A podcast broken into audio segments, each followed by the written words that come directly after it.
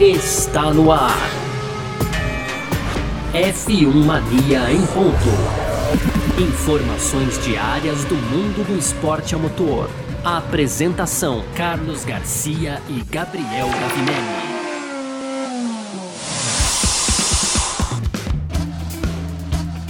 É isso, valeu demais pela sua presença, valeu você que tá junto com a gente por aqui, porque o negócio é o seguinte, hein? Tá no ar mais uma edição do nosso podcast F1 Mania em Ponto. A gente que tá sempre com você aqui de segunda a sexta, fazendo um resumo do que tá rolando no mundo do esporte a motor, conteúdo esse do site f1mania.net. Entra lá também para ficar ligado em tudo que tá rolando, certo? Aproveita para seguir a gente nas redes sociais aí, no Instagram, no Twitter, no Facebook, sempre procurando por site é Filmania. Pode fazer a sua inscrição também no nosso canal do YouTube e pode ativar as notificações aqui no seu agregador de podcasts para saber quando sai, que hora sai a edição do Em Ponto, do Mundo Afora, do Guys, que são os nossos podcasts por aqui, certo? Valeu demais e muito prazer, eu sou Carlos Garcia, aqui comigo ele, Gabriel Gavinelli. Fala aí, Gavi! Fala Garcia, fala pessoal, tudo beleza? Então hoje, Garcia, terça-feira aí, dia 16 de março, ainda seguimos, né, repercutindo aí ah, os acontecimentos da pré-temporada. E o tema hoje aqui do, do, do, principal do nosso podcast é basicamente o que as pessoas estão falando de Red Bull e Mercedes após esses primeiros testes, então, os primeiros e únicos, né, diga-se de passagem, Garcia, da F1, então, em 2021. E aí, para fechar, a gente tem de novo aquele bloco de rapidinhas, né? Então a gente vai falar de Lando Norris, também de Aston Martin aí com, com Sebastian Vettel, tem também Mick Schumacher e para fechar também o Brivio comentando aí sobre uma possível junção entre Fernando Alonso e Ocon, que isso pode ser favorável para ambos os pilotos, viu, Garcia? Legal demais, é sobre isso que a gente vai falar então aqui nessa edição de hoje, terça-feira, 16 de março de 2021, podcast F1 Mania em ponto, tá no ar. Podcast F1 Mania em ponto. Bom, então é isso, né? Vamos falar mais um pouquinho dos testes coletivos da Fórmula 1, né? Que aconteceram nesse último final de semana, sexta, sábado e domingo. Como o Gavinelli falou, os únicos da temporada, né? Foram apenas três dias de teste. Aquela história, é, é o custo que é alto, os carros que são quase o mesmo, então foram apenas, os mesmos, né? Então foram apenas três dias de teste. E esses três dias de teste deixaram a gente com a pulga atrás da orelha. Sim, é verdade, a gente não pode levar como regra os testes da Fórmula Fórmula 1, mas assim, tem aquela questão também de que a única resposta que a gente tem: carros na pista. É isso. E basicamente o que a gente teve foi. É... Bom, uma Mercedes mostrando alguns problemas, né? E uma Red Bull não só é, sem viver problemas, é aquilo que a gente falou, por problemas entenda aquela correria de boxe, né? Sim, sim. Que, que o Gavinelli brincou ontem, né? Mas assim, é, porque probleminha todo mundo tem, mas assim, a gente viu uma, uma Red Bull sem grandes problemas e andando muito rápido, tanto que Verstappen foi o mais rápido nos testes coletivos, né? Com o tempo que ele fez, inclusive, no último domingo, né? Então ficou essa pulga atrás da orelha. Será que vai? O que será que vai acontecer? Inclusive, já tem gente acreditando que a Mercedes poderia é, não exatamente ter mostrado tudo que pode, né? Porque a filial italiana do motorsport.com fez uma análise sobre isso e, de acordo com o site, a Mercedes teria deixado 50 HP de reserva na sua unidade de potência, né? Então, assim, é, o W12 não tava a total carga. Inclusive, o próprio Toto Wolff também admitiu, né? Mas, assim, é, eles inclusive não entraram em pânico e tudo mais. matéria, inclusive, que pode ser vista hoje lá na Filmania, né? Matéria do nosso Cadu Gouveia, isso, na matéria do Cadu Gouveia, né? Então, assim, a Mercedes teria corrido com 50 HP a menos, segundo a filial italiana do motorsport.com. Então, começamos aí já com. não só a gente fez uma análise, mas todo mundo tá fazendo uma análise desses testes e, e, e começamos. Estaria a Mercedes escondendo o jogo, Gabi? É, Garcia, eu acho que. Eu não sei se esconder o jogo jogo é a palavra, porque a gente conhece o jogo da Mercedes, né, Garcia? Eu acho que é, é até. A gente ontem falou aqui bastante sobre a pré-temporada e colocamos um alerta. Eu coloquei um alerta vermelho, você colocou o um alerta amarelo na, na, na, Mercedes, mas sempre falando que eles poderiam se recuperar a tempo e que tudo isso, na verdade, poderia ter sido também um. Eu, eu até cheguei a citar, será que eles não estão poupando equipamento, né, Garcia? Então podem estar tá poupando equipamento, Sim. porque de fato a gente tem uma continuação. Esse ano é o que muda menos dessa era turbo híbrida e a Mercedes dominou todos os anos até aqui.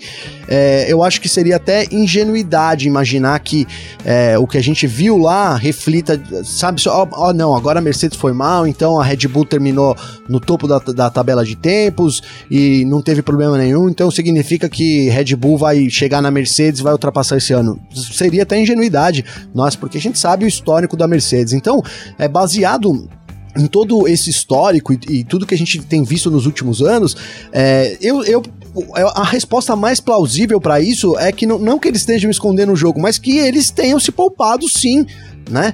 Porque é, faz mais sentido, quem tá perdendo precisa correr atrás do prejuízo, quem tá lá na frente meio que administra uma situação, é, e, e, são voltas completadas com, um, com um motor que vai ser utilizado na temporada, né, Garcia? Isso vale ressaltar também, né? Ah, sim. O, o motor, ele acaba sendo, ele, ele começa já, já a gastar, enfim, e quanto menos, quanto mais menos você ande, mais você poupa o seu equipamento durante, é, então, enfim, a, a, temporada que já é bem limitada em questão de equipamento também. Então, é, não sei se é a Mercedes escondendo o jogo, é ela mostrando o jogo dela, né? E eu acredito sim nessa, nessa análise aí que o motorsport é, italiano fez de que ela tá a 50p H, é, a menos aí.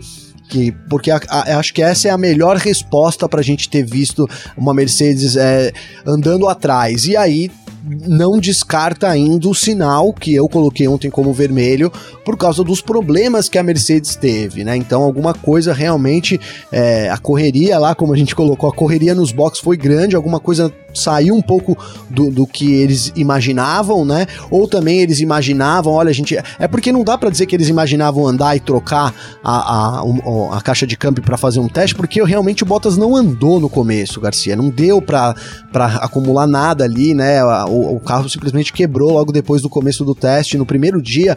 Então teve que rolar um plano B ali, né? Então, ou o conserto do plano A. Então, assim, o alerta da Mercedes está ligado? Tá ligado. A questão da confiabilidade é muito importante para o campeonato. Mas se, se eu acho, se, se, se, tem alguma coisa que responda toda essa pré-temporada em por que a Mercedes não andou rápido, eu acho que tem que é isso. É a potência baixa aí, 50 HPs pode ser um número é, é, né, qualquer aí, poderia ser 45, poderia ser até menos, poderia ser até um pouco mais, mas acho que o, o, a grande questão é, a Mercedes se poupou no teste da pré-temporada, né? Não que ela tenha escondido o jogo, porque ela domina o jogo, então talvez se poupar faça parte do jogo. Não sei se deu para entender, Garcia. Deu, deu, deu, deu sim. É, inclusive, assim, é, a, a pergunta que fica no ar é por que ela se poupou também. Acho que essa parte é importante a gente saber. Se poupou por simplesmente se poupar ou se, por, se poupou porque foi necessário? Tá com medo, é, né, segunda... né, Garcia? Tá com medo. Isso, sim. E segundo a própria Motorsport italiana, é, assim, parte é, dessa decisão veio por conta de um superaquecimento e a gente sabe dos problemas de câmbio também. Eu é. até falei aqui ontem. É, que assim, se, se você tem um problema de câmbio, o que, que você vai fazer? Você vai se poupar, você vai ter que poupar o câmbio. Caso contrário, você vai ficar a pé. Então, enquanto você não resolve o seu problema de câmbio, vai analisando outras coisas, só que você vai ter que andar num giro mais alto para você forçar menos o câmbio, você vai ter que, você vai ter que tomar algumas atitudes para isso. Sim. Né? E de repente, esses 50 HP a menos de potência podem ter partido daí também. É importante que a gente fique de olho, né? Mas Pode o... ter sido causado pelo problema, né, Garcia? Sim, sim exatamente. Sim. Mas o Toto Wolff, por exemplo, né? É, ele tá confiante na melhora, né? Ele falou assim: é, tivemos problemas, mas ficamos em um lugar melhor no terceiro dia e esperamos fazer isso na qualificação aqui, que vai ser dentro de duas semanas já, né? E, e aí ele falou assim: pô, é, essa história, isso aqui é importante a gente ficar de olho. Que ele falou assim: essa, história do teto orçamentário, vai ser difícil para grandes, as grandes equipes. Tínhamos processos enormes em funcionamento, isso não funciona mais, né? Então precisamos mesmo de um movimento mais eficiente. E especula-se também que que assim, que a, a Mercedes já pode inclusive mexer na altura da sua traseira. E essa foi uma das coisas que a gente falou aqui. Eu não sei se foi ontem, mas eu acho que foi na sexta-feira, na verdade, que a gente falou da, da, da, da, Ferrari que seguia um padrão Red Bull, né? Que tem a traseira mais alta, fica parecendo aqueles carros que você rebaixa a, a, as rodas dianteiras, né? A suspensão dianteira e, e o carro fica com a traseira mais levantada tal, né? Sim, sim. E, e o Sam Collins, né? Ele que é um dos especialistas aí na. É, ele gravou um vídeo para o Fórmula1.com dos especialistas que analisam a, a categoria no, no, no, site, na Film TV Pro e tudo mais, né? Ele falou que todo mundo no paddock agora fala sobre inclinação do carro, né? Então a, a altura da traseira seria um pouco mais é, acentuada, né? E aí ele falou que esses carros teriam perdido menos, teriam, tá? Perdido menos downforce do que os carros de rake baixo, né? Rake é essa, exatamente essa altura da, da, da traseira dos carros. Então, especula-se, ainda segundo ele, o Sam Collins, que a Mercedes estaria testando o rake alto, né? Aí, assim, hoje a Mercedes foi pra pista para fazer o seu teste de filmagem, né, a 100 voltas tal. É, inclusive, a 100 voltas não, 100 quilômetros. Inclusive, eles usaram o anel externo do, do, do Bahrein eu não cheguei, confesso, não cheguei a observar uh, o rake, né, a altura da traseira da Mercedes, mas eu sei que o bico é diferente já do que foi visto no final então, de semana. Já, é, já eles já estão mudando alguma coisa, né, Garcia? E, e gente, eu mantenho a minha, a minha posição aqui de que acho que a Mercedes é, não tem muito motivo para é, não, não dominar de novo a temporada, Garcia. Mas se a, gente, se a gente analisar o que o Wolf disse e o que os rumores vão aparecendo por aí, é, tem tudo para ser uma temporada de baixa da Mercedes e aí depende da Red Bull chegar junto, né? A própria declaração do Wolff que você colocou agora, ela meio que dá pra gente falar, não, a Mercedes realmente teve problemas e, e vai cair de rendimento, né? Agora, o, o Wolff é sempre uhum. o Wolff também, né, Garcia? Você, agora ele, ele deixaria de ser o Toto Wolff, né? Não é verdade? Ele, ele sempre coloca isso, assim, esses mais, talvez mais os problemas do que as vantagens que a equipe tem, né? Eu, eu ainda acredito que, que o carro da Mercedes vai sofrer mudanças, como outras equipes também farão, né, né Garcia? E, e acho que, que o, uhum. o, problema que a Mercedes teve foi um pro, é alguma coisa que eles vão ter que trabalhar a tempo da, da, da pré-temporada, da. Desculpa, da estreia da temporada. É, que eu me confundi no Bahrein, da estreia, então, no Bahrein mesmo, eles vão ter que trabalhar nisso.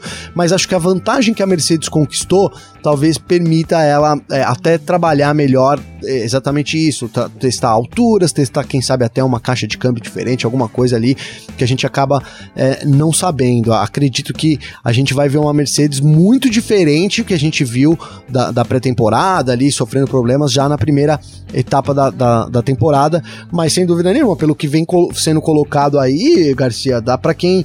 É, pra, e, e, não que eu torça pra Mercedes por isso, eu, isso é a minha visão que eu tenho, o que eu gostaria que o que claro, acontecesse o contrário claro. mesmo, que o Totô tivesse totalmente certo e que a Red Bull chegasse junto agora e a gente já tivesse aí uma, uma briga começando da primeira temporada, mas acho que pelo histórico, na minha cabeça, ainda as coisas é, não encaixaram tão a favor da Red Bull. Acho que a gente vem para mais um ano de domínio da Mercedes. Talvez possa ser minimizado, sim, esse domínio que foi é, relativamente grande, no, principalmente no começo da temporada do ano passado, né?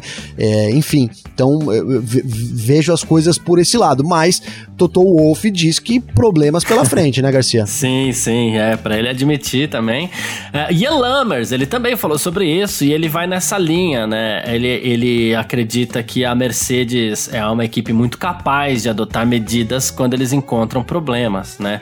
É, basta mapear todo o problema. E ele acredita que assim, a Mercedes pode ter ficado um pouco sobrecarregada para os problemas que eles encontraram no, nos testes, mas que eles são capazes de se encontrar. E aí ele foi também nessa linha do rake, né? Que é a altura da, da traseira. Então ele fala assim: é, uh, muitas equipes estão é, usando o rake alto, a Mercedes pode ter que seguir esse caminho também. Parece aquela história de tendência, onde um vai, todos vão, né? Sim. Só que ele é, ligou um alerta aqui também, que ele falou assim: se essa é uma área que você nunca trabalhou muito antes, como equipe você vai ter dificuldades com isso. Então, é, cada mudança que você faz leva uma espécie de reação em cadeia. Então, muda aerodinâmica, muda mecânica, suspensão, posição de roda, diferencial, tudo isso. Então, o Ian Lammers foi nessa, nessa linha aí também, é. né? Analisando para o Motorsport. Ele acredita que a Mercedes pode resolver os seus problemas, mas é, ele falou dessa reação em cadeia que pode ser um problema também para eles. É, eu, eu acho, Garcia, que se esse, esse lance do Reiki for realmente o problema da Mercedes esse ano, a Mercedes dançou, cara né? Porque muda completamente. Não se, é, realmente não se trata de você ir lá e levantar a traseira do carro, né? Você mexe com todo. Se você levantar isso, um, um milímetro que seja, muda toda a, a, o caminho do ar, né, Garcia? Isso vai mudar completamente. Sim. Então, o projeto todo é, teria que ser, no mínimo, revisto, né? É, acho que a, se a Mercedes tiver que recorrer a, a aumentar aí o, o reiki meio que no escuro, digamos assim, porque a gente sabe que também o tempo de, de túnel de vento está bem reduzido então não tem, né, praticamente mais esse tempo, como até o, o Wolf colocou, que, que é um problema, as equipes estão tendo que se virar com menos dinheiro. Então, quem já se virava com dinheiro lá atrás, talvez já tenha mais facilidade de operação, né, Garcia? Isso é possível, isso é, é. muito possível, né? É muito possível. Uma equipe que sempre trabalhou lá na, na ordem dos do, do 140 milhões, né, Garcia? 125 é milhões. É isso, isso. É isso, isso. né? 140 milhões. É já trabalhou nessa ordem aí, é muito mais tranquilo manter ali do que uma equipe que trabalha no dobro disso, né? E, e ter que reduzir. Também são, são essas coisas. Mas acho que se o problema for o rei, que for uma mudança tão assim drástica, digamos assim, e você ter que mexer na altura da traseira do carro, isso afetaria todo o carro da Mercedes. Acho que seria uma medida assim emergencial e aí é risco de, de e bem, mas eu acho que mais e mal do que bem, viu, Garcia? Não vejo como uma solução o cara ir lá aumentar um pouco a traseira, é, teria que mudar algumas outras peças. Aí, aí sim a gente pode, aí sim a gente poderia acreditar numa solução assim. É. Né? Então, então é isso, cara. Se for esse o problema da Mercedes, é um grande problema mesmo. É, o, o Chauvelin, né? O Andrew Chauvelin, que é o diretor de engenharia da Mercedes, só pra gente é, concluir Mercedes e passar pra Red Bull. Ele falou que houve progresso no equilíbrio do carro com mais combustível. Então o carro estava mais previsível, né? Ah, mas assim, o trabalho com pouco combustível foi mais confuso também, né? Ele falou assim: a gente não ganhou muita coisa, vamos ter que é, olhar para nossa abordagem, analisar tudo diferente. Tem muito carro que estava à nossa frente nesse no ritmo ali com pouco combustível, né? E a gente sabe que quando a gente falava no passado, por exemplo, em classificação, a classificação é Mercedes, depois a gente vê o que acontece na corrida, era basicamente assim, né? Sim. Uh, então, assim, é, o, o Andrew Chauvelin já, já analisou por esse ponto aí que também deixa o, os fãs de Hamilton e Mercedes com a pulga um pouquinho atrás da orelha. Sem dúvida nenhuma, né, Garcia? Vamos, vamos ver aí, porque se seguir o que eu falei, se seguir os rumores aí, a Mercedes se fe... e aí, a Mercedes se ferrou, né? E aí eu, te, eu vou te fazer uma pergunta, Garcia, que talvez a gente responda depois de falar da Red Bull, mas já para deixar aqui, se tá. caso isso se confirme, então, a Mercedes lá, né, ruim, piorou, não deu certo as mudanças lá que eles dizem que estão fazendo desde o ano passado, não rolou. Red Bull melhorou o carro uhum. e conseguiu chegar lá e andar junto e ganhar até da Mercedes. É competência da Red Bull ou incompetência da Mercedes? Olha, mas depois a gente responde. Tá. Você quer responder depois da Red Bull? Pode ser, pode ser. Pode ser. Você me repete a então, pergunta então, aí, a gente. Vou, vou, vou, vou lembrar aqui. Tá bom. Vou lembrar aqui. então vamos lá. É, Bora. Vou passar para o nosso segundo bloco aqui então, onde a gente vai falar da Red Bull. F1 Mania em ponto.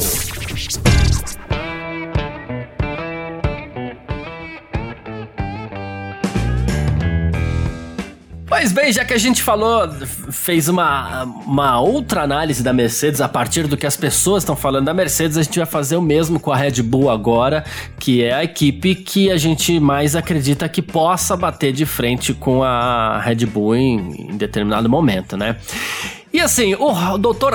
Helmut Marko tá ansioso pra temporada, pro começo da temporada, e se vê uh, por enquanto. Depois eu vou, falar de mais uma declaração, né? Mas assim, dele. Mas ele se vê à frente da Mercedes, né? E tá muito contente também, né? Ele diz que a Red Bull não teve problemas, que o carro reagiu sempre da maneira que eles queriam, o novo motor Honda cumpriu tudo aquilo que prometia, isso é um ponto, inclusive, de atenção, né? Ele falou, mas a gente sabe, a Mercedes correu com mais combustível, não mostrou tudo, mesmo assim eles não teriam chegado perto de nós, mesmo que estivessem com menos combustível. Fora que o Max Verstappen ainda tem muito espaço para melhorias. Dr. Helmut Marko empolgadaço, hein, com a, Cê, com a, cara, com a é, é o episódio de Toto Wolff sendo Toto Wolff e Helmut Marko sendo Helmut Marko, né, cara? Não tem como a gente abandonar isso. Se você se basear só na declaração dos dois, não tá nada resolvido, né, Garcia? Porque o Toto Wolff é sempre assim o Helmut Marko também sempre assim, principalmente é. nesses momentos que antecedem aí o começo da, da temporada, daria facilmente para você reproduzir as notícias aí que você dá, porque basicamente não, não muda aí o, o, o, roteiro, né? O Max Verstappen sendo campeão e a Red Bull muito à frente, à frente, né? Muito, foi eu que coloquei, mas à frente da Mercedes. E, enfim, cara, é, é aquilo que a gente vem falando, não dá para descartar isso, né? Não dá porque a gente sabe uhum. que a uhum. Fórmula 1 é, é, é, são detalhes realmente, e aí, e aí a gente tem uma mudança, né? Essa, essa os carros são praticamente idênticos os de, o de 2020, mas não são idênticos, né? Essa mudança é. de essa, essa redução aerodinâmica de 10% prevista, isso pode afetar muito, pode afetar muito uma equipe, pode ter feito uma peça errada que não, não rolou, não dá para descartar a Mercedes nessa. E aí essa peça se for a caixa de câmbio ainda, Garcia, piorou, né? Sei lá, talvez uhum. seja pior ainda. Então isso não está descartado. A, a, Red Bull é, tem hoje é, capacidade e assim, e digo assim, embasamento para o Helmut Mark vir e falar. É, olha, a gente terminou à frente, para eles não teriam porque realmente teve uma, uma temporada tranquila do lado da Red Bull e uma temporada, é, é uma pré-temporada, né? É, agitada do lado da Mercedes. Então, sim, se você tem que. É, se você tem que. Ali, igual a gente fez ontem, apontar os sinais, então, verde para alguma, verde para Red Bull a gente deu, e demos aí sinal de alerta para Mercedes, porque realmente as coisas foram um pouco diferentes. Então não dá para descartar a, a, Red Bull chegar junto e passar a Mercedes, Garcia. Realmente não, não, não tem como é, descartar essa possibilidade. Seria até é, muito bom para o esporte. Imagina a gente ver ali uma, disputas entre as duas equipes, porque acredito também que se, a, que se a Red Bull é, chegasse ali na Mercedes, seria uma coisa muito apertada. A Mercedes continuaria tendo chances, seria né, um, um, andar um degrau tão para trás assim e a Red Bull um degrau tão para frente. Acho aí eu acho já improvável, mas a gente ter disputas intensas seria muito muito importante para o esporte. Mas é isso, cara. A gente analisa a, a, a Fórmula 1 pelas, pelas décadas, né? Pelo, pelo, pelos tempos que as equipes dominaram, né? E, e esse histórico favorece muito, pesa muito para Mercedes, né, Garcia? Pesa muito para Mercedes. Então é por isso que é, eu acho que, que é isso. A gente tem uma pré-temporada que foi favorável para Red Bull, não tem como negar.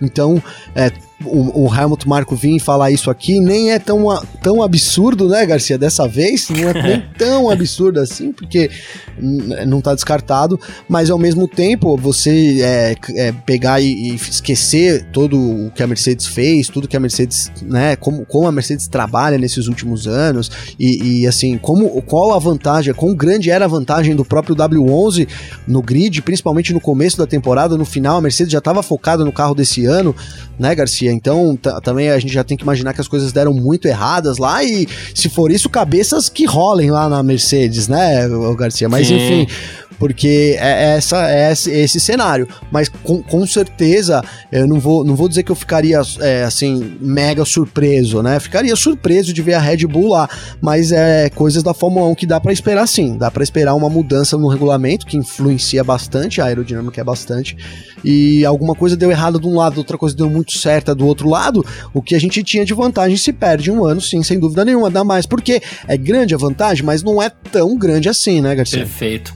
Ah, bom, e o Julian Palmer, né? Ele, depois que, que deixou a Fórmula 1, ele passou a atacar de comentarista também. E claro, né? A gente sabe que um piloto que teve lá, independente do que tenha acontecido, de como tenha sido a carreira dele ou não, ele teve lá, ele tem embasamento para comentar, né? Porque a primeira coisa que a gente pensa é naquela história, ah, Julian Palmer, né? Pois é. Mas não, ele se tornou um comentarista e tem sido muito respeitado por isso. Com certeza, né? faz uns comentários é. aí excelente. Excelentes os comentários dele. É, e aí ele falou, ele falou também dessa questão. A Mercedes teve um teste difícil, o Hamilton parecia muito desconfortável com seu carro, enquanto a Red Bull seguiu na direção exposta, é, direção oposta, perdão, gente, né? Aí ele falou assim: esse carro é muito mais estável do que o de 2020 a traseira é muito silenciosa, a gente não tá acostumado com isso na Red Bull, né? É, e ele falou assim: esse carro estável vai ajudar muito o, o Pérez, inclusive, né? Ele falou isso, né? E aí ele falou assim: a Red Bull começa a temporada como favorita. A Mercedes, claro, tá lá brigando e tal, né? Mas é, ele falou assim que o, o Verstappen voa quando entra nesse carro da Red Bull e ele diz que o Verstappen é o favorito após o teste de inverno, que de inverno não teve nada esse ano, porque foi no Bahrein. Calor, né? calor, né? É, é.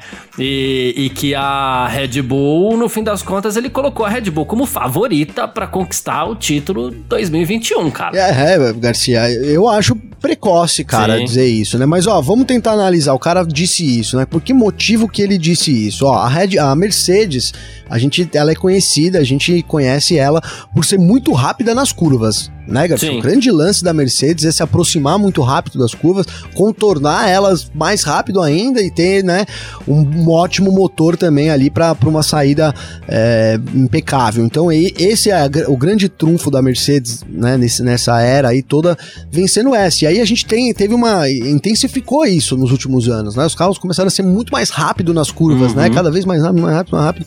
E a Mercedes foi, foi ficando ali na frente, foi mantendo isso. Esse ano a gente tem uma mudança aerodinâmica, cara, né? Não dá para descartar isso, mudou. A gente viu que os carros vieram muito diferentes. Cara, eu, te, eu, recebi umas fotos da Ferrari aqui, até vou deixar aqui já que eu vou fazer um vídeo essa semana lá no F1 Mania em dia, né? isso lá no YouTube, falando sobre as diferenças, porque eu recebi duas fotos comparativas com close aqui, ficou sensacional, Garcia. Eu vou te encaminhar também. E assim, meu, que o carro é totalmente diferente, né? Nos detalhes, que é onde a gente tá falando aqui. Parte externa, o carro é, o que a gente vê, né? diferente. É, isso é a parte externa, né? Parte externa, totalmente diferente. E, e, e, aí a Mercedes, cara, então ela pode ter errado a mão ali e pode ter perdido o trunfo dela. Esse, essa redução aerodinâmica pode não ter tornado ela o carro mais rápido da, nas curvas ou pode ter diminuído tanto a eficiência disso que se equiparou muito né, com, com, com os outros carros. E, e aí a Mercedes estaria em desvantagem, porque sim, é, eu concordo né, com a afirmação de que a, a, Red Bull é o carro mais equilibrado, cara. A gente tem talvez uma disputa com a McLaren, não sei, eu sempre vejo a McLaren ali, né? Tudo bem que nos últimos anos não foi assim, mas a Red Bull é ainda mais equilibrado, né? Uhum. É, aí, inclusive, mas o, o, no ano passado o Verstappen reclamou bastante disso, falta de equilíbrio do carro, né? Então a Red Bull tendo um carro mais equilibrado, a Mercedes perdendo um grande trunfo dela, que é ser muito rápida nas curvas. É, enfim, só motor por motor, não sei, o motor Honda a gente sabe da evolução, eles vêm com tudo aí nesse último ano deles, já prometendo um motor de 2022 para começar a temporada, então um motor super atualizado.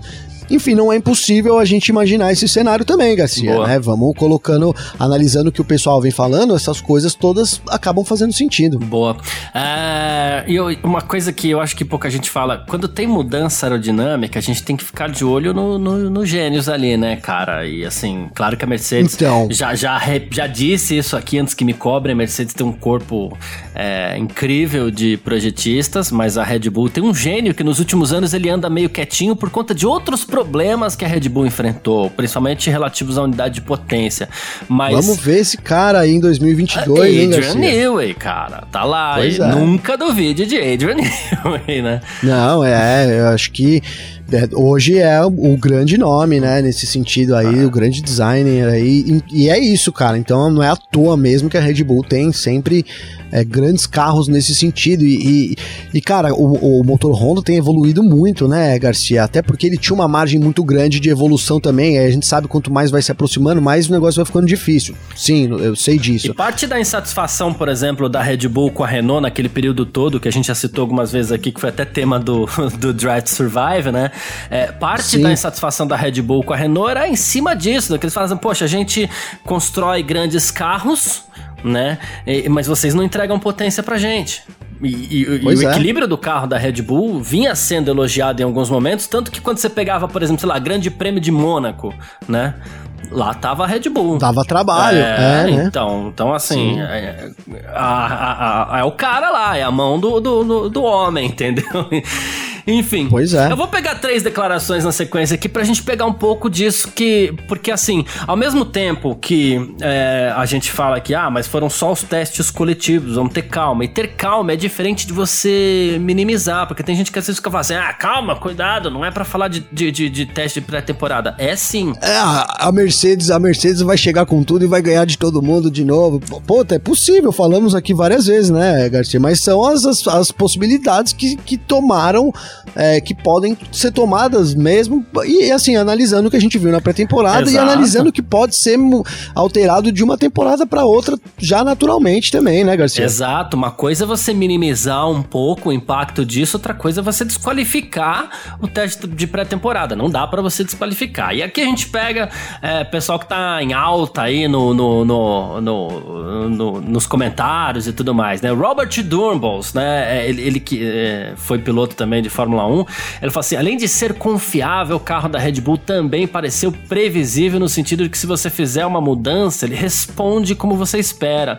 Se for esse o caso, você pode tirar maior proveito de todo o pacote, né? Falou que isso vai ser bom pro Pérez também. Outro, Ralf Schumacher, né? Ele falou aqui: olha, temos algumas mudanças e tudo mais, mas a sensação é que o Verstappen, ele até diminuiu um pouquinho esse hype, né? Que você, a sensação é que o Verstappen tá mais perto da Mercedes, né? Ah, até uma sensação de que o Verstappen estaria no carro da Mercedes do ano passado, porque quando ele entra numa curva, dificilmente ele tem que corrigir, parece que ele está grudado no asfalto. E mais um aqui, né, o Mark Priestley, né, ele da Red Bull, né, ele falou que a Red Bull tá parecendo incrivelmente forte, que a AlphaTauri também tá muito bem, né, e ele falou assim, a gente sabe que a Honda antecipou o desenvolvimento em um ano, né, então a motivação tá extremamente alta para que a gente se saia bem esse ano, né, e a Red Bull também, claro, trabalhando forte porque eles querem ficar com um bom motor quando assumirem esse projeto, mas a Honda também tá afim de terminar em alta, é um motor muito decente, né? Então você vê que tá todo mundo, o pessoal da análise técnica, o pessoal mais passional, tá todo mundo meio que de olho na Red Bull. Pode ser que não aconteça nada, mas é. tá todo mundo de olho. Mas sabe, ó, mas sabe uma coisa que dá pra, assim, é, é, arriscado, é arriscado, mas assim, eu acho que dá pra gente dizer esse ano, viu? Que a vida do Valtteri Bottas, né, ah, pra, pela sim. segunda colocação, eu já tô falando do Bottas, mas vai ser muito complicado, né, cara? Porque eu, eu acho que é, a, a Red, o Verstappen, aí, a, e aí o carro também vem nessa evolução, né? Mas é. o Verstappen tem evoluído muito como piloto, né, Garcia? Uhum. É, enquanto a gente tem, vê um Bottas meio estacionado lá, né? Então, assim, é que a Mercedes venha forte, né? Como, como foi na temporada passada e domine lá, a vida do Bottas tá muito mais complicada esse ano ali para segurar o Verstappen, que vai partir para cima, é, vai, vai, aproveitar todas as oportunidades, como ele vem fazendo e vem evoluindo muito, cara. Então, é, tudo bem. O, e, e assim, o grande problema do Verstappen é que ele tem o Hamilton lá do outro lado, cara, que também é um baita uhum. de um piloto, não tem que, o que dizer do Hamilton né? Mas é assim, eu arrisco dizer que a, a, a, curva de evolução do Hamilton tá um tanto quanto estacionada. Tudo bem que lá no topo, né, é. Garcia? Também, às vezes tem. É, não vou dizer que tem um limite, que ele chegou no limite, mas tá meio mais. A evolução um pouco mais lenta do que o Verstappen que vem babando, aí vem, vem nessa curva muito mais acentuada aí de, de evolução. Então, é, independente de, independentemente da gente ver a Mercedes na frente, a, a Red Bull atrás, é uma temporada que promete ser muito mais disputada eh, entre as primeiras posições e principalmente essa segunda posição na classificação de pilotos. Eh, o Verstappen vai querer babar esse ano e o Bottas vem numa posição delicada, talvez seja o último ano dele na Mercedes, tudo indica. Já nem começou e a gente já tá falando disso aqui, né? Eu, né, Garcia? Mas enfim, tudo indica até que seja isso, enfim. Então é um ano assim muito favorável, acredito que as coisas é, pro, pro Verstappen para Red Bull também. A gente falou, falou do Red Bull, não falou do Sérgio Pérez, mas é um grande up aí para Red Bull poder é, ter mais tranquilidade lá nos construtores também. Acho que o, o Pérez chega com tudo nesse, nesse, nessa, nessa roupagem da Red Bull também, viu, Garcia? Boa. Mas vamos falar um pouquinho aqui sobre o Verstappen. O Verstappen foi perguntado sobre tudo isso, né? E aí ele falou assim: bom, o mais importante era dar muitas voltas, começar a compreender o carro, ajuste, aquela coisa toda. Diz que tudo respondeu como esperado, diz que isso foi muito positivo, né? Falou que em comparação com o ano passado tudo parece melhor. Aí perguntaram para ele sobre a traseira do carro em particular, porque ano passado ele, ele reclamava muito que a traseira era sensível, balançava tal, né? E aí ele falou assim: olha, do meu lado nunca vai ser bom o suficiente, mas agora é estável o suficiente para me sentir confortável no carro. Então foi muito bom, né? Sempre há coisas que podem ser melhoradas, mas foi um começo positivo. E sobre o motor Honda, né? É, ele falou assim: olha, acho que no geral foi melhor, né? Uma sensação muito boa. A gente sabia que a gente tinha que melhorar nessa área, espero que a gente tenha melhorado o suficiente para que a gente seja ainda mais competitivo.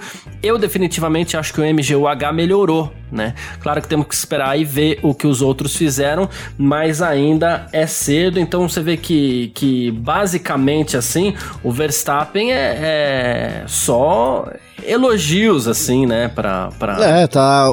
Pra, tá pra só, isso. tá tudo, tudo, assim, pelo, pelo noticiário, tá tudo a favor da Red Bull, né, Garcia? Vamos ser bem sinceros, né? É, é. Tanto, tanto as declarações de, dos pilotos quanto dos chefes de equipe, é, Red Bull venceu a pré-temporada e tá na frente. Essa é o que a gente vem, né, vem tendo por aí em termos de declaração, um ou outro ali meio que não puxando por esse lado. É, eu, eu, assim, eu, eu, reafirmo, cara, que eu acho é, é, precoce para colocar essa, essa vantagem para Red Bull logo agora, principalmente num histórico que a gente vem da, dessa era aí que continua com algumas mudanças, mas continua tendo a Mercedes lá, enfim. É, mas sem dúvida, cara, tudo, tudo que aconteceu, né? A gente volta a falar disso que aconteceu na pré-temporada, faz com que, aconte é, que seja assim, né? E tem um outro dado mais curioso, Garcia, que a gente até trouxe ontem aqui nas últimas, nos últimos seis anos, né? Foi aí é, Mercedes e Ferrari Sim. que dividiram a, pré, a, a liderança ali nos, nos treinos da pré-temporada e é, a Ferrari nos anos, então, não foi campeão nenhum desses quatro anos, né? Mas a Red Bull nunca, nunca liderou a pré-temporada, né? Então vou deixar mais uma pulguinha aí para quem torce pro Hamilton também, né? A Red Bull nunca liderou, quem sabe Boa. esse ano ela liderou e o negócio seja para ficar, não, não dá para descartar não, Garcia. Boa, perfeito. É, e para quem tá falando assim, mas ah, o Garcia falou de MGU, MGUH, o que que é isso tal? MGUH é exatamente o, o componente que converte ali é, a energia do calor que, que é gerada pelo escapamento da Fórmula 1 e energia elétrica. Essa energia elétrica volta para o motor, impulsiona e blá, blá, e fica aquela coisa toda, né?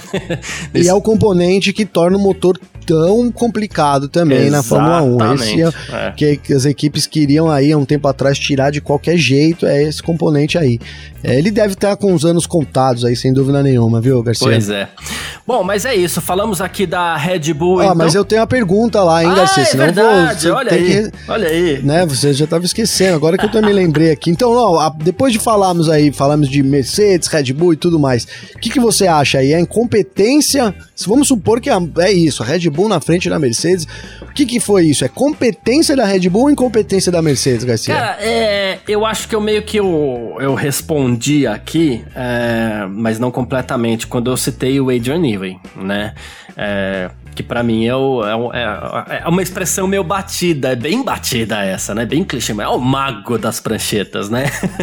mas sim, enfim. Sim. Mas é o que, mas é mas o que é, é, o que né? É. E aí, assim, o, e o Adrian, quando você pensa numa equipe que tem o Adrian Newey, é, é, você pensa em competência.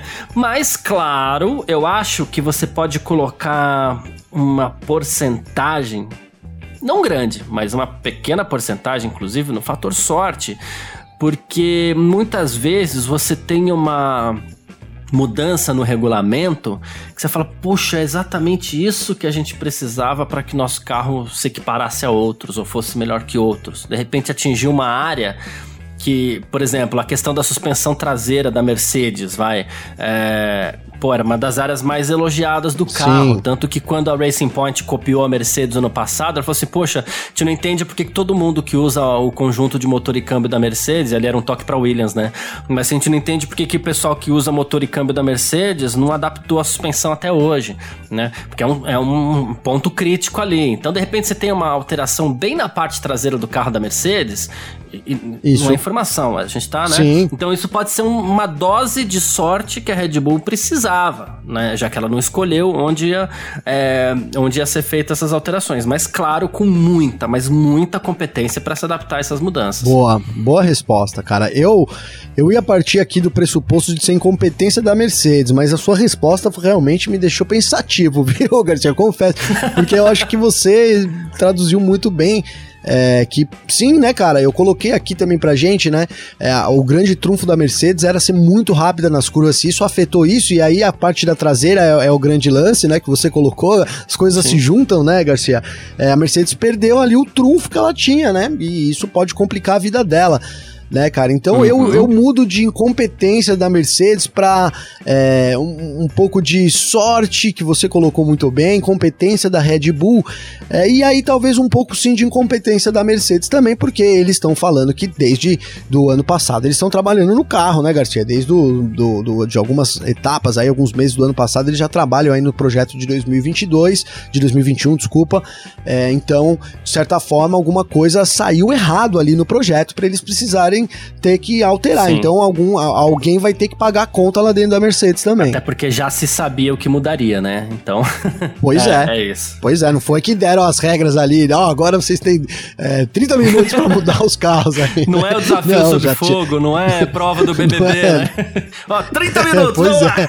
Pois é, pois é, então, é isso. É. E aí, de certa forma, né, a, tudo bem, a, a, Red Bull tem o, o Adrian Newey ali, mas a equipe que a Mercedes tem também é, deveria ser capaz de produzir um carro que mantivesse essa, essa esse, pelo menos essa disputa, essa, essa, é, né, essa continuidade de, de dominância é o que é o esperado, né, nessa era turbo híbrida. Justo, muito bom, muito bom, perfeito. É isso, falamos aqui Falamos do que as pessoas estão falando de Mercedes e Red Bull nesses nossos dois primeiros blocos. Agora a gente parte para o nosso terceiro bloco.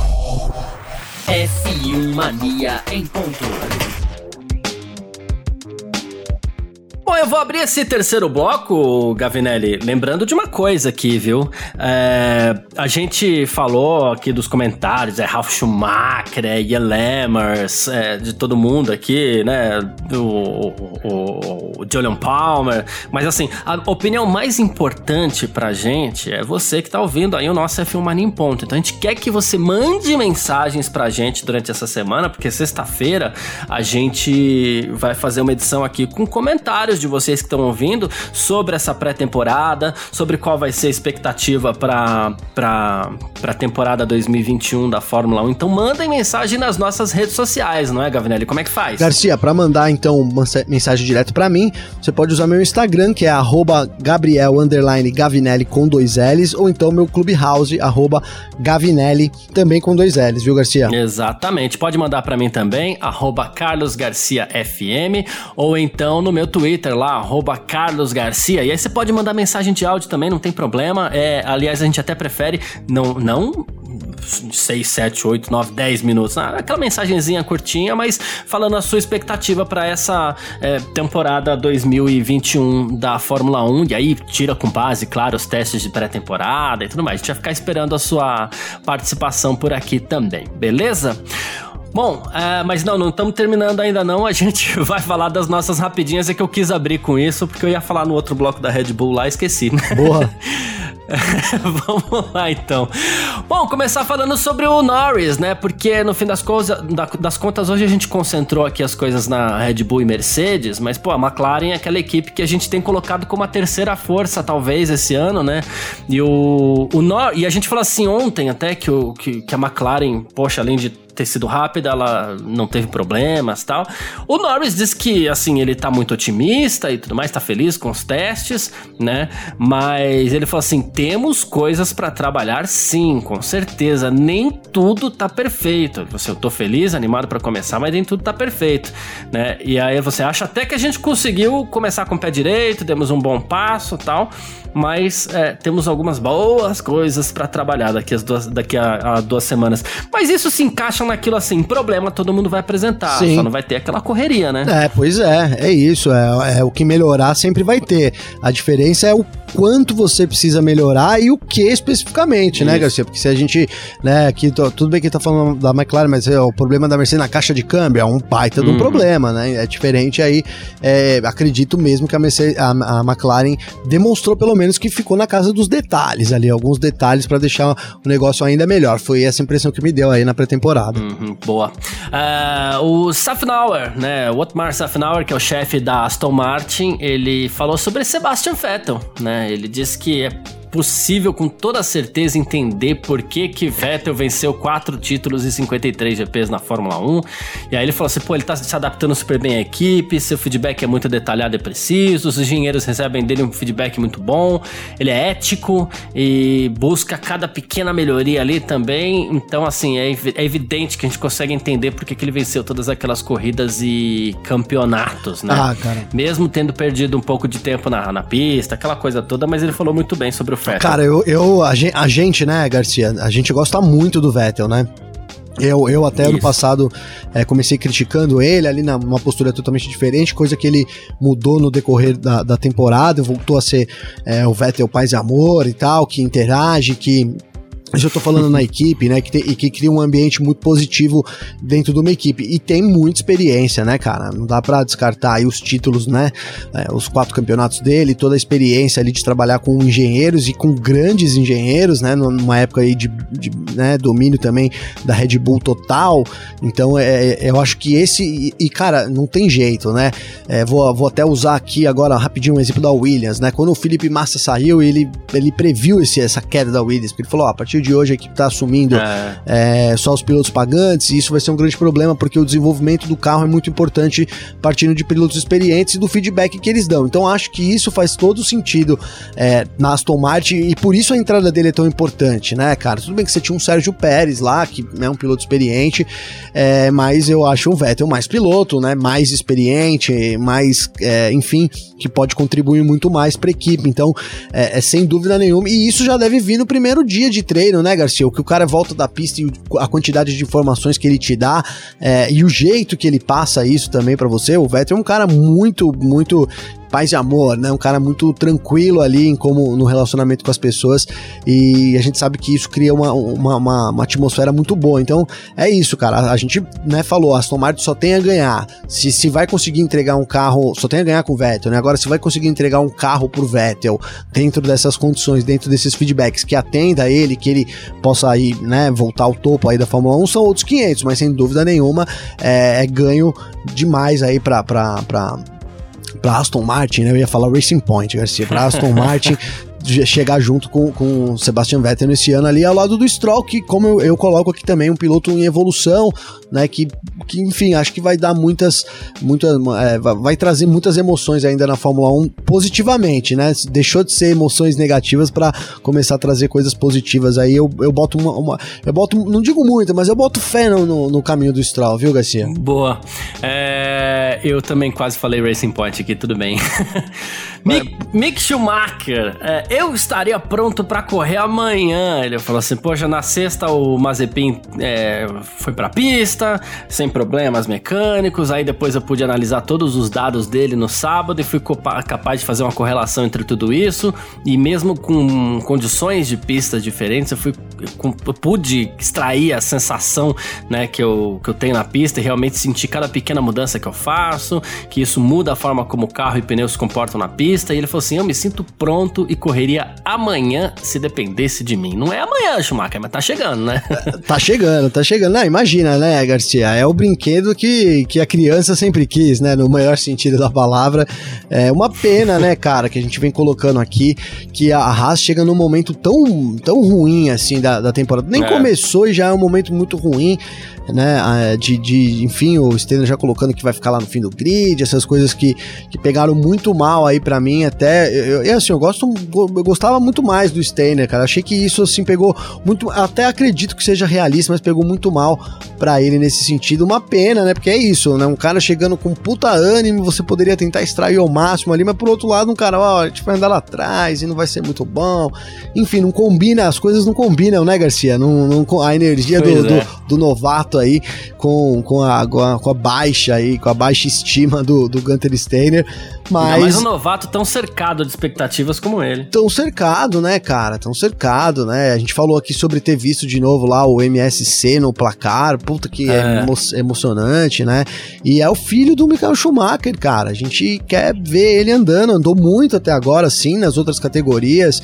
É claro, é um ano de, né? A gente sabe, de aprendizado total. Vai andar lá atrás, só para aprender ali os esquemas, mas é um piloto que a gente tem muita atenção. Acho que poderia ter um carinho melhor também relação a isso, né? Até, até pra Haas seria bom, né, Garcia? Você explorar mais isso comercialmente, você tentar fazer alguma coisa é, que tem tudo pra, pra rolar, né? Tem tudo pra rolar. Mas, mas é, é, é, um menino muito animado numa equipe que tá já dizendo que vai ficar lá pro fim do grid. Boa. Uh, David Brivio, ele que é o diretor de corrida da equipe, falou sobre Fernando Alonso e a dupla, né, na verdade, Fernando Alonso e Fernando e, e, Esteban Ocon. E ele falou assim: olha, o Alonso tem uma forte motivação, tá realmente pressionando, né, forçando, andando forte. Eu acho que vai ser muito positivo para a equipe ter esse tipo de piloto, né, que vai estimular todo mundo, né? E ele falou assim: o fato dele tá voltando para a categoria mais exigente do automobilismo mostra o quão fortemente ele tá motivado, falou sobre o desejo e tudo mais mais, né? Aí ele falou assim: vai ser uma combinação muito interessante, Alonso e Ocon, porque ambos pararam e ambos voltaram, né?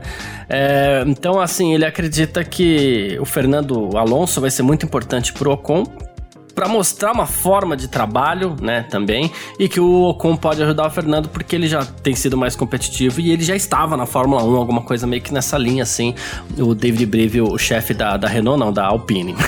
é, né, Garcia, eu acho que ele tem um, uma certa razão aí, né? Porque a, a, experiência de um ano a mais aí, ele tá um ano já a mais do que o Alonso na Fórmula 1, né? Retornou então cumpriu toda a temporada aí de 2020, vem para essa segunda temporada seguida, isso tô falando do Ocon e o, e o, Fernando Alonso volta agora. Eu acho que isso talvez seja um nivelador que o Ocon tem que se aproveitar logo de cara aí, é, e que pode ser bom para ele, é, tentar, tentar adquirir essa experiência que o Alonso tem também dos acertos do carro, do feedback do carro, enfim, uhum. para e para somar com essa experiência e tentar usar isso é, com a, a favor dele e já começar pressionando o Alonso logo de cara para ele poder ter sucesso dentro da Alpine nesse ano. Se não, é um ano, né, a gente, né, o Stoffan Van Dorn ali foi massacrado pelo Fernando Alonso, né, o Alonso costuma massacrar os companheiros de equipe dele, né, Sim. Garcia? Se der margem para isso acontecer, é, essa paz e amor aí toda que o, que o David Brill coloca, eu, eu vejo caindo por água abaixo rapidamente, né? E, e, e dos dois lados, né? Porque com certeza o Ocon é, não vai querer perder pro. também vai querer ganhar. Mas assim, já, já vai ser ruim. Agora, se o Alonso começa já pressionado e eu não sei como que ele vai se, se sair nessa, nessa, nessa coisa toda. A gente sabe também que o Alonso não costuma ser é, dos mais educados, assim, né? Na, em situações muito adversas. Então, realmente é interessante esse começo de temporada. O Ocon tem que aproveitar aí para tentar se valer de alguma vantagem, apesar de que, né, o, Alonso tem, já mostrou que ele se adapta muito rápido a qualquer situação, né, Garcia? Na Indy 500, na, é. É, na no WEC, então também daria para imaginar muito bem ele chegando já totalmente acostumado com o carro pelo, já pelo pouco tempo que ele andou nesse, nessa, na, temporada dos jovens idosos, né, Garcia? E agora também na. Né, ele, ele andou lá na Isso, temporada dos jovens idosos andou. também, não andou? Andou, andou nos jovens idosos e andou agora também de novo aí, enfim, nunca duvide de Fernando Alonso. Bom, é isso. Bom, é, eu queria que você falasse de novo pra gente então, aquele recadinho. Amanhã tem uma super Boa. live aqui no F1 Mania, não é, Gavinelli? Amanhã, um dia bastante especial aqui pra gente no F1 Mania, então a gente vai ter essa super live dos brasileiros rumo à Fórmula 1 com o Carlos Garcia e comigo. Vai começar às três e meia, então horário de Brasília, Garcia. Já tá lá o post lá no YouTube, se você entrar lá na nossa é, na nossa página, no fmania.net, você acha lá já também o post, já no YouTube também tem, tem lá é, a, o evento criado para você já ir é, acionando o lembrete para não perder nada, porque vai ser um evento muito dinâmico, duas horas aí de live, né, Garcia? Pelo Isso. menos umas duas horas a gente vai ficar no ar, porque às três e meia, então a gente recebe o Caio Collet, depois a gente recebe às 4 horas da tarde, é claro, mais ou menos, né? O, o, o Gianluca Petekoff às 4 horas, às 4 e meia, então junta na conversa o Guilherme Samaia e às 17 horas o Felipe Drogovic. É, então encerra esses que são alguns dos brasileiros aí rumo à Fórmula 1. E vai ser muito interessante. A gente vai tentar fazer um crossover aí entre os pilotos. Claro, eles têm todos os compromissos deles, mas a gente vai tentar fazer ao máximo aí um conversar com o outro também, né, Garcia? Principalmente, muito a gente bom. tem uma meta aqui que é um, pergunta, um, um piloto fazer uma pergunta para outro piloto. Então vamos ver se a gente consegue colocar isso em prática também, né, Garcia? Isso. E claro, contamos com a participação de todos vocês, inclusive mandando perguntas lá na hora da live, que faz parte do nosso roteiro aqui, absorver bastante perguntas e curiosidades de vocês aí junto com os pilotos lá, né, Garcia? Exatamente, vai ser legal demais, então não perca, entra lá no, no nosso canal do YouTube já para ativar, como o, o Gavinelli falou, ativa sininho, ativa lembrete da, da, do evento e tudo mais, tá bom? Bom, muito obrigado a todo mundo que ficou com a gente aqui até o final, uh, todo mundo que curtiu essa edição com a gente aqui. Um, amanhã a gente está de volta, claro, vai ter a Filmania em ponto também. E muito obrigado, valeu demais e valeu você também, Gavinelli. Valeu você, Garcia, obrigado a todo mundo. Então amanhã, dia cheio aqui. A gente se vê na Filmania em ponto, na Filmania em dia e também na Super Live aí com os brasileiros rumo à Fórmula 1, Garcia. É isso, tamo junto. Tchau. Informações diárias do mundo do esporte a motor. Podcast F1 Mania em ponto.